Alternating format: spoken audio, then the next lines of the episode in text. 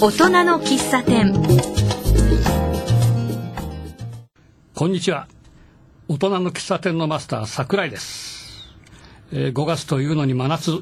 皆さんお体大丈夫ですか？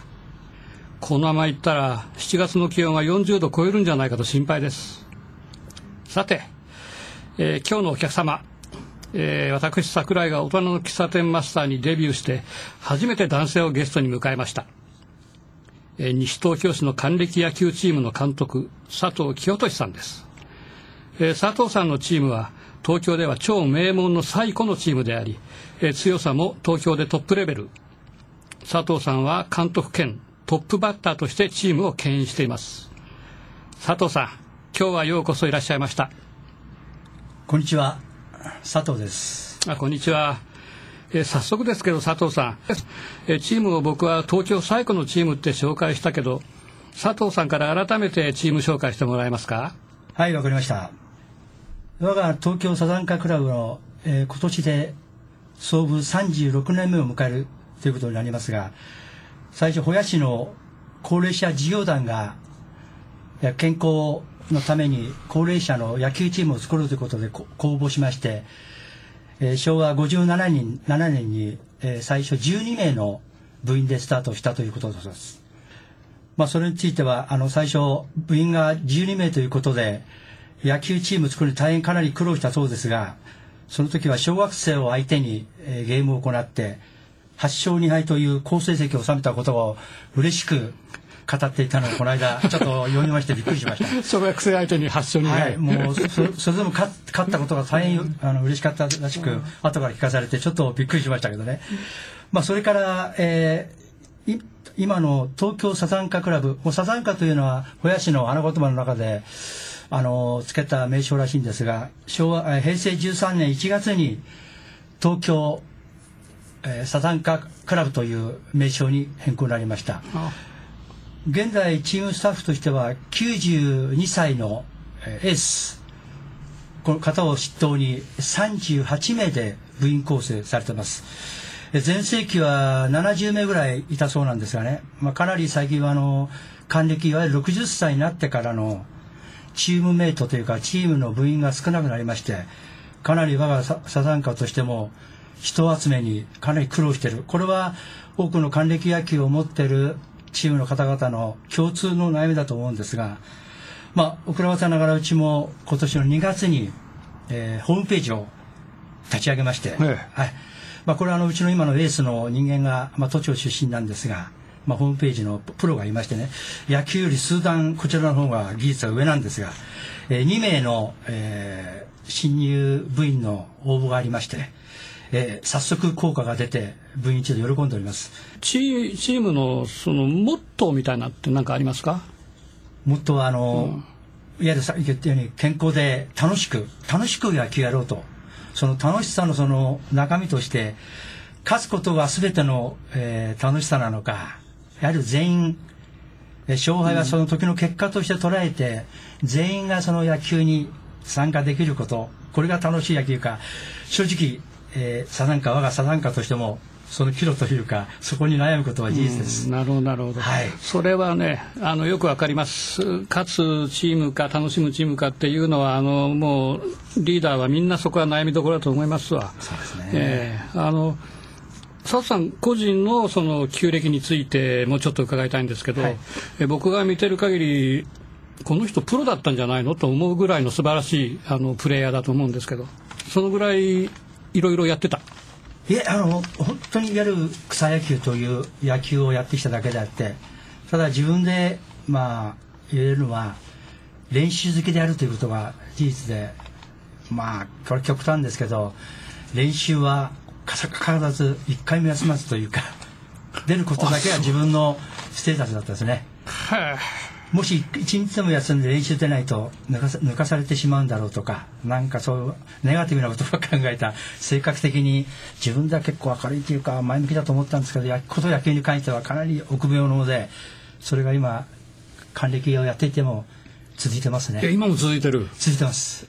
もう練習が命です。お恥ずかしい言葉ですけど。あそう。ただ若干いけないのがそれをチームメイトに強制と言うまで、まあ、いかないんですが関東性を求めちゃうところに若干のチームとしての、えータイムというか、えーまあそれはそうそれは分かるわ。それは個人差ありますよね。俺だったら多分サッさんの下でやったらクビになってる。あ、そこでグラウンド内で、まあ、激論とは言言わないんですが言葉のキャッチボール。ここまで行けばいいんですけどね。キャッチボールをする前に背中を向けてやってしまうと取り戻せないんで、今まず何か問題が起きたらまずキャッチボールしようとでボール投げしながらお互いの変化球を捉えてますね。なるほど、はいだけどさあのスポーツその野球に限らずさ人間って60超えたって分別ないよね自分も含めてないと思いますね。ないよね野球に関しては。悟りの境地でやってるやつなんかいないよねいないですね。やってるのはもう。子供と同じ申し訳ない。やってるのは今まで私が一番尊敬というか、野球を通じて尊敬してました、ん長嶋茂雄の、野球というスポーツは人生そのものだと語れる人だけだと思いますね。そう本当に70も近くなってるんですけど、みんな喧嘩するしねします。ねもう、口の喧嘩ですけどね。うんあもう足手、手も足も動かないんですけど、動かないよね口だけは若い時より動くようになったんじゃないですかね。ヘリクツは多いしね、はい、もう、ここだけ言いますけど、まあ何も聞いてたら怒られますけど、まあ口だけはちょっと厳しいですね。そうね。時速150キロで出てんじゃないですか。大谷もびっくりですね、これは。はい。わかるわかる、はい。うん。えちょっと話変わって、えー、と西東京でやってらっしゃる、はいそうですね。えー、と西東京には還暦チームってあるの？他に。で今2チームぐらいがその東京都還暦野球に加盟してるらしいですけどね。あ、まあ、あの還暦野球というのはあの全日本還暦野球連盟というのがありまして全国で登録しているのが400名と聞いてあ400チームと聞いております。あそうなんのはい、でも一人あの全国2000ぐらいのその還暦野球チームがあるらしいんですけどね。登録しているのは加盟しているのはああ400そうかそうかそうか、あと東京都還暦、えー軟式野球連盟については、えー今私ども去年までは70チームがあったんですが今年から東西に分かれましてね私どもは東に加盟してるんですが46チームで春秋と。46 46ですね。東が46、ではい。で西ががじゃあ30ぐらいなんですそうですね30弱が。えーとまあ、グラウンドの関係もありましてね、まあ、いろいろ問題ありましたけど、今分かれて。一応春と秋に、えーリーグ戦を行っておりますね。うん。はい、そしてまたもう一つチームとしては古希。これは70歳以上限定として捉えているチーム。が古希。はい、古希ね。古希野球。これがまあ昔の還暦野球とも言っていいほど若い人が、えー出てる70歳過ぎなんですね。古希野球。今の70は元気だわ、はいもう、ね。プレーも元気だしうまいです。ね。はい、うちもチームがありましてね、えーこれは東京都に10チームありましてこれも今、えーリーグ戦を春秋と、えーこれは平日なんですけどね。行っておりますね、えサツさんサツさんいくつ？えー今年で4月で71になって、1えーこれか古希からの呼びかけがあるんですが今還暦の監督やってますんでねどっちも出られないということで自分の中ではそう決めつけておいて、えー古希には出てないんですが、まあ、たまたまこの間、えーメンバー不足で調合の大会に初めて出まして、えー自分の足も考えず一塁で転倒しまして左鎖骨骨折をしまして 今お恥ずかしながら療養中という意味でございます。もうはい。一生懸命やりすぎね。そうなんだから自分を本当知るということをないからここっぴどく言われております。はい。なるほどね。えっ、とんサザンカっていうのはあの僕はもう聞いてる範囲だったら本当に東京の古豪で、えー、と東京都還暦なんだ野球連盟、はい。連盟の中でも、はい。もうあのトップクラスに古いチームって伺ってるんだけど。そのそういうところで強いチームっていうのは当然今度は相手チームだって強いとことやるわけじゃん。やりますね。ねはい。だ例えばさプロ選手なんかいる？プロ選手いますね。この間も対戦したんですけど、まあ皆さん我々の世代で知ってるのは太陽にいました、えー直球あのあの遠藤という投手。このリリーフの？リリーフのもうスタイルもユニフォームの着方も投げ方も一切現役そのままですただ大きく変わったというのは球速ですねそれからこれは我々と同じようにガクンとうん。落ちます。前科のあのフォートのフォークっていうのは？いや、すべてがフォークになってしまってますね。ストレートもフォーク。だからフォークはストレートと言っても、あ、これ遠藤さんに怒られてしまいますけど、これ遠藤さんもそう思ってます。もうあと日本ハムにいたアンダースローの高橋直樹さんだとか、で直樹だってエースだってエースです。まあこれもアンダースローの相方は変わりませんけど、まあ、塁間も一般野球としまして塁間それからピッチャーからキャッチャーまでの距離もですね、えー通常2メートル短くなってるんですがあ距離が、うん。まあ、それがまた我々還暦野球にとっては最適な距離に感じるまたいいといううまく作るなと感心したのも一つです。まあ、その他に巨人にいましたあの走塁いわゆるダイソーで出した庄司選手だとかえそれからもう一つ先ほどのヤクルトの、まあ、巨人にも来ましたけどねあの浅野。あの王にホームラン打たれた人。そうです、まあ、これこの投手もいましたね。あと阪神にいましたあの早乙女投手ということで。でまだ他にもたくさんいると思うんですが我々が対戦したのはこのあの選手ですね。打てる？えー最初バッターボックス立った時には名前負けしてましたけど立ちますと、まあ、打てると言いませんけど、まあ、同じ野球ということで戦えると、まあ、これが本当に嬉しい。昔はテレビの越しで見てたのは対相手にマウンドにいるということで、まあ、話すといいおじさんです。我々と一緒です。はい。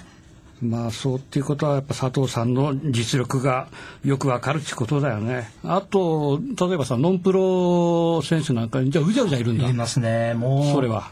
今、還暦野球で、まあ、一部から6部制になってるんですが、一部で、府中エルメスという、まあ、調布あの府中に本拠地のあるチームなんこれは東芝府中というか、あの落合が出たところですよね、はいはいはい。あそこがもうメインになってるチームで、して、まあ、そこが昔ね、我々は先輩が前に来ると、気をつけて、あのレギュラーもしっかりするもんなんで、全部呼んできますんで、今、一番最強のチームになってますね。はい、もうピッチャーも、まあ、今は若干あのエースもいますけど、これは半端ではない、えー速球派。快速球。はい。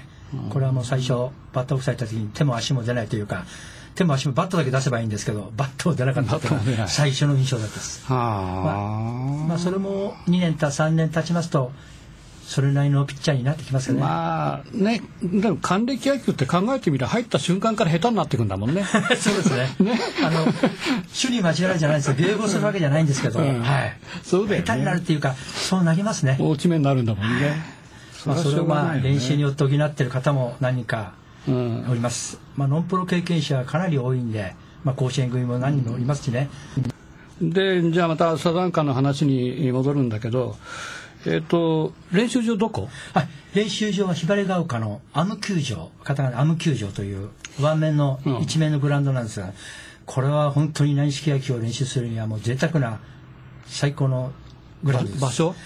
えーひばりが丘のあ団地の中にある球場なんですがね、えー月曜日と水曜日朝9時から12時まで毎週練習をやってんの？やっております。集まんの？はい、えー、70%もう30人弱の人間が必ずすごいね。待ってましたと皆さん喜んでその裏には奥さんの方から家庭の方から今日は用事ありますよね野球ありますよねってこれほど応援されて出てることはないみたいです、応援なの？追い出されんじゃなくて、はい、実はそのうちの一番の応援されるのは私だと思ってますけど、あなるほどなるほ行かないとユニフォームが干されあの汚れてないと怒られますので。どわかりました、はい。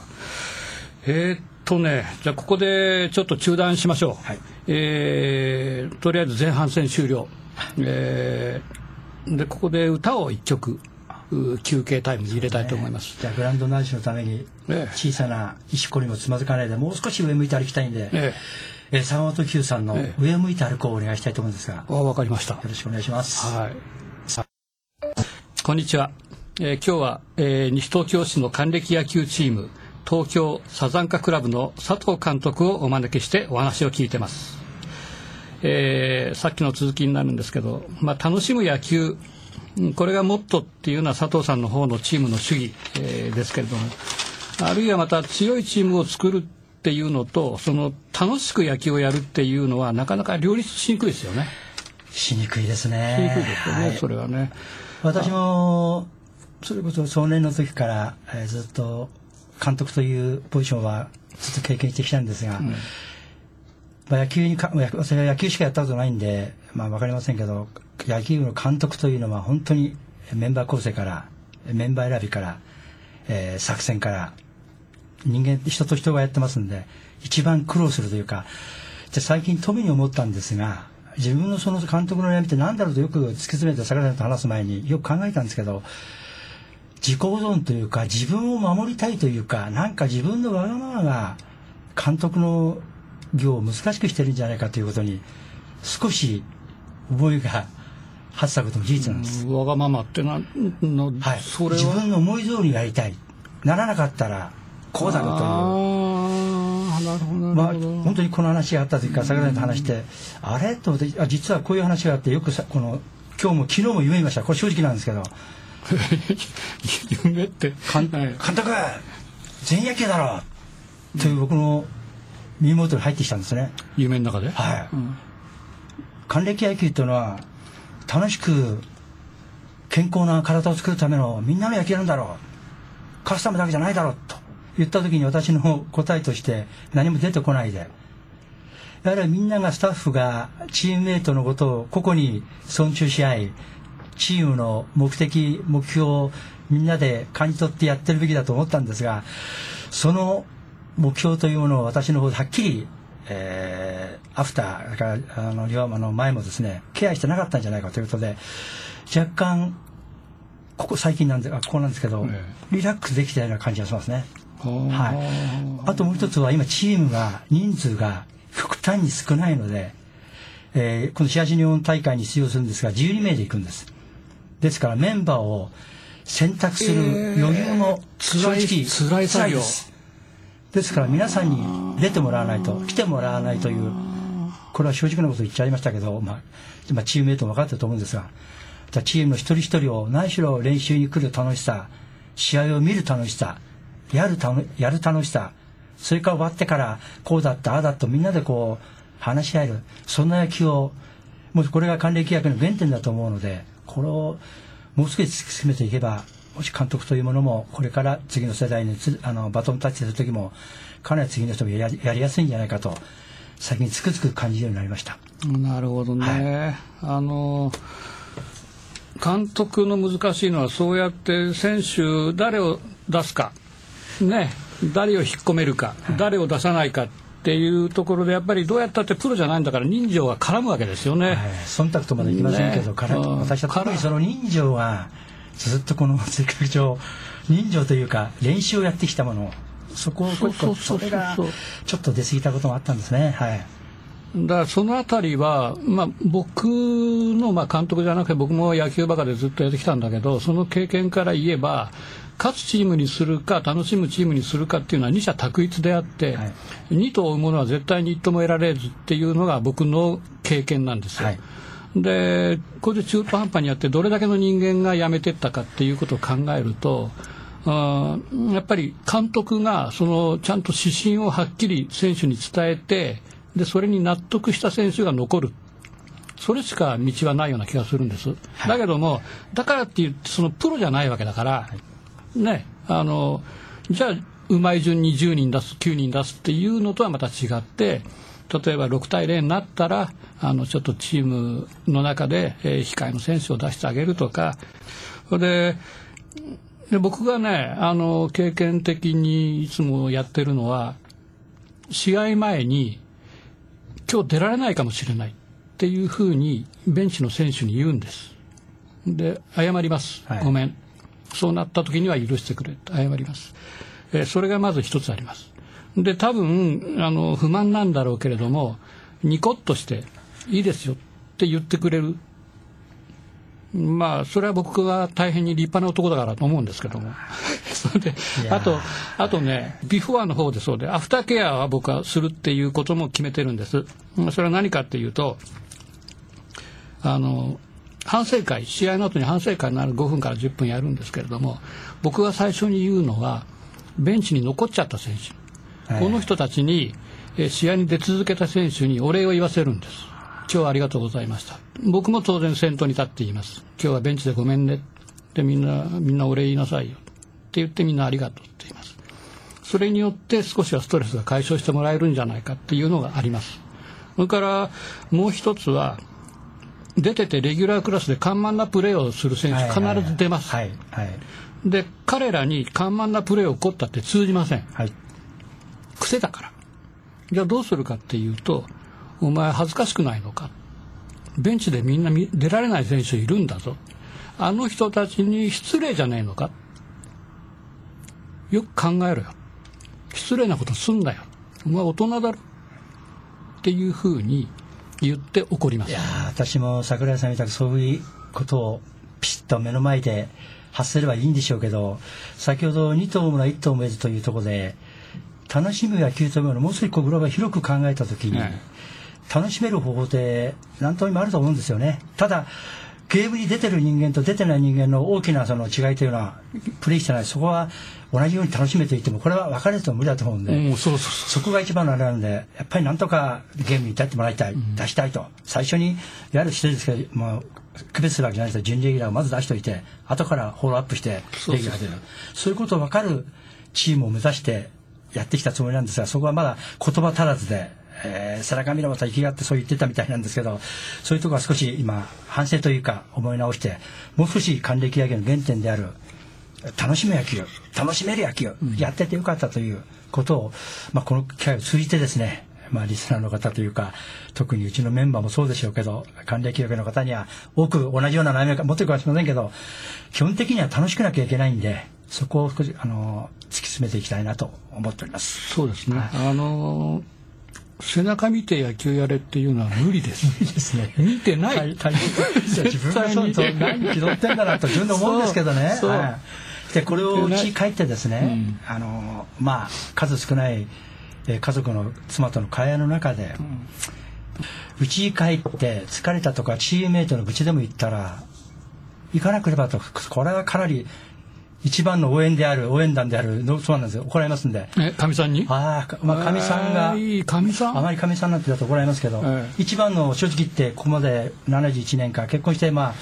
50年、えー、これ、44年になるんですが、一番の野球だけに対しての理解者なんで、あ。まあ、あの、この、えー、桜井さん言われたときに、今いろいろこの FM 西東京のラジオ来ましたね、大人の喫茶店を、えええー、ゲストの方がいろいろ聞きました、ええ、皆さんの雄弁活発なお話を聞いて、ヨムにこう尋ねたんですよね。俺こんなにさ、喋れないし、経歴もない、一言やりました。あんたにあるじゃないか、野球バカじゃない。それだけ話せば十分。まあ、これが大きな 支えになりましてね、ちょっと勇気を持って、これも事実です。事実です。ああ、やっぱりいいこと言うのかなと思って、ちょっとあの手前味噌で申し訳ないんですけどね。はい。まあ、それからこれからもだから、えー、まあ還暦野球を続けていきたいと思ってますけど、まあ、なるほど。選手と同じ、えー、なんていうんですかね、えー、楽しみを見つけて、えー、行きたいなと思ってますね。あのご家族じゃあ奥さんが応援団長で？子供さんは？子供はももっと応援団長ですね。えもっと、はい、これは裏を返せばうちにいないと。いなければいいやっと今最近亭主元気で留守がいいこの気持ちがやっと最近事実 改めもう現役時代は俺が俺だったんですけど今一番分かるようになって、はい。まあ、クレームをつけないでビデオ判定もなく一番の応援団だなと、まあ、これはもう声を大にしてここだけで言えますね。はいでもともと亭主関白だったの？いやとんでもないもうおとなしい人間なんですけど、こと野球に関しては譲ったことがなかったんで、女房が風邪ひいても行ってしまったもんで、それは今でも鮮明に覚えてますんでね。それはこと野球に関してだけです野球に関してだけです。もうあと、まあ、子供たちの、えー、父兄参加日とかそういうのを逆に手を挙げて参加した方なんで、それ嫌いじゃなかったもんで、あまあ、それが子供に嫌われたことも随分ありましたけどね。はい。まあ、まあ、もちろん一番野球を、まあ、野球バカみたいです。野球を通じての人間関係という人と人と人とのつながりですか、が一番の自分の大きな財産というか、ここまで来られた。そうですよね、はい、僕らの時代ってさ、野球と相撲でしょ、そうですね、ね。はい、ゴルフはない、サッカーだって、どっちかっていうと、片隅でやってるぐらい、ね、はい、で学校行ったら、ま、絵描いてや相撲やる。で人数集まれば野球やる、そうですね。だから野球バカの世代だもんね。我々も会社行った当時はゴルフやってる人間が日に焼けてくると言われるんでみんなマスクで隠したり手袋はめて長袖着てという 隠してやってたそんな記憶が自分が会社行った当時は先輩方言ってましたね。そうだよね、そういう時代だもんな。でそこから野球にはまって70歳まで、ね、71歳まで、ね。まあ、これから80まで、うん生きられるように人に迷惑一番大事な。いやでも佐藤さんだったらそれは80楽勝だわ。なんだっけ？古希古希野球が70でしょ？70です。ねそその野球ままだその先もあるらしいですけどね。ねそのその上っていうのはあるのかな？ありますね。80とかさ。あります。あるの？あります。やってますね。まあ一応先ほど92歳と言いましたけど本当にこれはあのあそうオーバーじゃない92歳あのうん。犬飼という気象庁出身の人間ですけど東州出身なんですけど彼の、まあ、彼と言って失礼です。彼の一番の目標というかスローガンは練習をやることが第一の財産だと。練習があるのみだということです。今と一緒にプレーしてます。やってんの？やってます。はい。あの若いので一塁まで全力出場しないのもいますけどこの人は一塁までしっかり走ります。あ我々のサザンカの大きな目標です。へえ。そんなお手本がいるんだったら励みになるね。はあじゃあ今度でもその選手のプレーも見てみたいな。ぜひあ見てください。えーひばりアム球場ね。球場ちょっと見学に行ってみいます。やぜひ来て一緒にやりませんか、はい。だからあとその、まあ、人数が足んないって話だけどさ30何人いてもまだ人数が足んないっていうのは俺からすればすごい贅沢に見えるんだけどあその人数が足んないって意味は、ーはい。還結局何？エースエースがいないとか4番がいないとか？60歳から60歳の還暦ち還暦野球大会に出る。70歳以上増えちゃったんですけど60代でね高齢化ね。高齢化です。高齢化ね。この野球にも シルバー野球の高齢化なんですよ。少子高齢化で。ああそうかそうか、はい。本当やっぱり安倍さんとかあの人たちのせいか。65まで働けっていう。そうです、ね。まあ、家族は喜んだりしませんけどそれです。そういうことか。そうです。一番出てます、えー野球をやったことなくても何しても構わないです。何しろ動いてみたい。野球を自分で見るだけじゃなくてプレーしてみたい。という方がもしいらっし、えーおりましたらひばりが丘団地の中にあるひばりアーム球場。月曜日水曜日毎週練習しております、何時？えー9時から12時まで。だ決まってる？決まってます。あのかなり騒いで声出してやってますんでぜひ一遍百分は一見に光るじゃないですけど体験してこられたらどうですかね。でまあ詳しいことはあの東京サザンカクラブで検索していただければチームの事情も分かりますんで心から、えーお待ちしておりますんでぜひいらしてほしいと思います。じゃあできれば60代。ピチピチ。はい決めちゃえまずいんですけど、ん。70でも結構ですけど、ね60代の方いたら手を挙げてお願いします。はい、はい。えー今の聞いてくださった野球好きの還暦すぎがいたらじゃあ佐藤さんの方に連絡してあげてください。よろしくお願いします。ぜひお待ちしております。はい。今日は佐藤さんありがとうございました。ありがとうございました。大体これで時間になりましたんで。こちらこそ。あの面白い話でとってもよかった。いやとんでもない、はい。バッターボックスを入るより緊張しました。いえいえいえいえ。えー今日は東京サザンカクラブの監督佐藤さんをお呼びしていろいろなお話を伺いました。ありがとうございました。ありがとうございました